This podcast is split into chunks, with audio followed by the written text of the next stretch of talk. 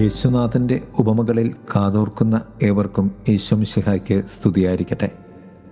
തിരുസഭ മാതാവ് ഇന്ന് നമുക്ക് നൽകുന്ന വചനധ്യാനം മത്തായുടെ സുവിശേഷം പതിമൂന്നാം അധ്യായം പത്ത് മുതൽ പതിനേഴ് വരെയുള്ള വാക്യങ്ങളാണ്.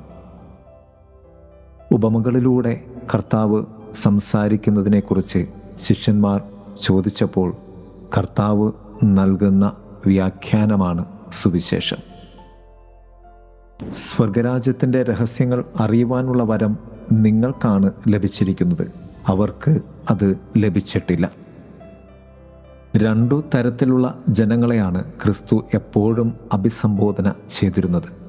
ഒന്ന് ക്രിസ്തുവിനെ പിഞ്ചെല്ലുന്നവരും രണ്ട് ക്രിസ്തുവിനെ പിഞ്ചെല്ലാത്തവരും ക്രിസ്തുവിനെ പിഞ്ചെല്ലുന്നവർക്ക് മാത്രമേ ദൈവീക രഹസ്യങ്ങൾ അറിയുവാനുള്ള വരമുള്ളൂ.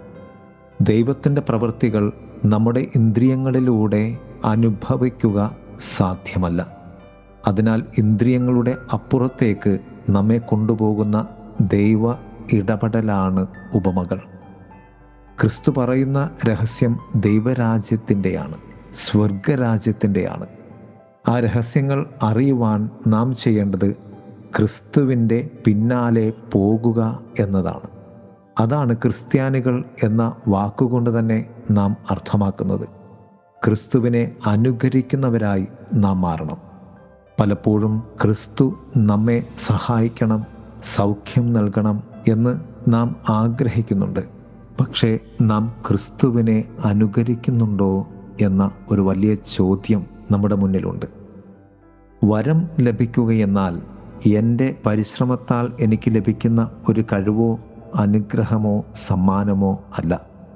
മറിച്ച് ദൈവത്തിന്റെ കരുണയാൽ ദൈവം എനിക്ക് ദാനമായി നൽകുന്ന അനുഗ്രഹമാണ് സമ്മാനമാണ് വരമെന്നതുകൊണ്ട് അർത്ഥമാക്കുന്നത്. കർത്താവ് പറഞ്ഞു സ്വർഗരാജ്യത്തിന്റെ രഹസ്യങ്ങൾ അറിയുവാനുള്ള വരം ലഭിച്ചിരിക്കുന്നത് നിങ്ങൾക്കാണ്. ഗിനോസ്കോ എന്ന ഗ്രീക്ക് പദമാണ് അറിയുക എന്നതിന് ഉപയോഗിച്ചിരിക്കുന്നത്. അതിന്റെ അർത്ഥം തന്നെ വ്യക്തിപരമായി അറിയുന്ന വ്യക്തിപരമായി പരിചയമുള്ള എന്നൊക്കെയാണ്. അതിനാൽ ക്രിസ്തുവിനെ അനുഗമിക്കുക എന്നാൽ ക്രിസ്തുവിനെ വ്യക്തിപരമായി അറിയുക ക്രിസ്തുവിനോട് വ്യക്തിപരമായ പരിചയമുണ്ടാകുക എന്നൊക്കെയാണ്. സ്വർഗരാജ്യത്തിന്റെ രഹസ്യങ്ങൾ നമുക്കറിയുവാൻ സാധിക്കണമെങ്കിൽ അതുകൊണ്ട് തന്നെ വ്യക്തിപരമായ ബന്ധം വ്യക്തിപരമായ ഒരു പരിചയ സമ്പന്നത അടുപ്പം എനിക്ക് ക്രിസ്തുവുമായി ഉണ്ടാകേണ്ടതുണ്ട്. അതിനാണ് നീ ക്രിസ്തുവിനെ അനുഗമിക്കേണ്ടത്. യശയ പ്രവാചകന്റെ ആറാം അധ്യായം ഒൻപത് മുതൽ പത്ത് വരെയുള്ള വാക്യങ്ങളെ അധികരിച്ചുകൊണ്ടാണ് കർത്താവ് പറയുന്നത്. നിങ്ങൾ തീർച്ചയായും കേൾക്കും എന്നാൽ മനസ്സിലാക്കുകയില്ല. നിങ്ങൾ തീർച്ചയായും കാണും എന്നാൽ ഗ്രഹിക്കുകയില്ല. അവർ കണ്ണുകൊണ്ട് കണ്ട് കാതുകൊണ്ട് കേട്ട് ഹൃദയം കൊണ്ട് മനസ്സിലാക്കി മാനസാന്തരപ്പെടുകയും ഞാൻ അവരെ സുഖപ്പെടുത്തുകയും അസാധ്യമാകുമാറ് ഈ ജനതയുടെ ഹൃദയം കഠിനമായിരിക്കുന്നു എന്ന്. ചെവിയുടെ കേൾവി മന്ദീഭവിച്ചിരിക്കുന്നു എന്ന്. കണ്ണ് അവർ അടച്ചു കളഞ്ഞിരിക്കുന്നു എന്ന്. മൂന്ന് കാര്യങ്ങളാണ്.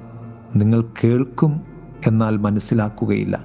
കാണും എന്നാൽ ഗ്രഹിക്കുകയില്ല. ഹൃദയം നിങ്ങൾക്കുണ്ടാകും പക്ഷേ അത് കഠിനമായിരിക്കും. കാരണം നിങ്ങളുടെ കേൾവി മന്ദീഭവിച്ചിരിക്കുന്നു കണ്ണ് നിങ്ങൾ അടച്ചു കളഞ്ഞിരിക്കുന്നു ദൈവത്തിങ്കിലേക്കും ദൈവത്തിൽ നിന്ന് നിന്നിലേക്കും കടന്നു വരേണ്ട ചാലകം മന്ദീഭവിക്കുകയും അത് നിങ്ങൾ ബോധപൂർവമോ അല്ലാതെയോ അടയ്ക്കുകയും ചെയ്തിരിക്കുന്നു. എന്നാൽ കർത്താവ് തന്നെ അനുഗമിക്കുന്നവരോട് പറഞ്ഞു നിങ്ങളുടെ കണ്ണുകൾ ഭാഗ്യമുള്ളവ എന്തെന്നാൽ അവ കാണുന്നു. നിങ്ങളുടെ കാതുകൾ ഭാഗ്യമുള്ളവ എന്തെന്നാൽ അവ കേൾക്കുന്നു. അനേകം പ്രവാചകന്മാരും നീതിമാന്മാരും നിങ്ങൾ കാണുന്നവ കാണാൻ ആഗ്രഹിച്ചു എങ്കിലും കണ്ടില്ല. നിങ്ങൾ കേൾക്കുന്നവ കേൾക്കാൻ ആഗ്രഹിച്ചു എങ്കിലും കേട്ടില്ല. രണ്ടു പൂരകമായ കാര്യങ്ങളാണ് നാം ഇവിടെ മനസ്സിലാക്കേണ്ടത്. ഒന്ന് ആഗ്രഹവും രണ്ട് അനുഗ്രഹവും. എല്ലാ ആഗ്രഹങ്ങളും അനുഗ്രഹങ്ങൾ പ്രദാനം ചെയ്യുന്നതാകണമെന്നില്ല. എന്നാൽ ക്രിസ്തു അരികെ ഉള്ളപ്പോൾ നാം ആഗ്രഹിച്ചാൽ നമ്മുടെ ആഗ്രഹങ്ങൾ കാഴ്ചയിലും കേൾവിയിലും അനുഗ്രഹങ്ങളായി മാറും. നമ്മുടെ പ്രാർത്ഥനകളെ നമ്മുടെ ചെവി തുറന്നും കണ്ണു തുറന്നും ക്രിസ്തുവിന്റെ അരികെ യഥാർത്ഥമായ ആഗ്രഹത്താൽ അനുഗ്രഹങ്ങൾ പ്രാപിക്കുന്നതാക്കി മാറ്റാം.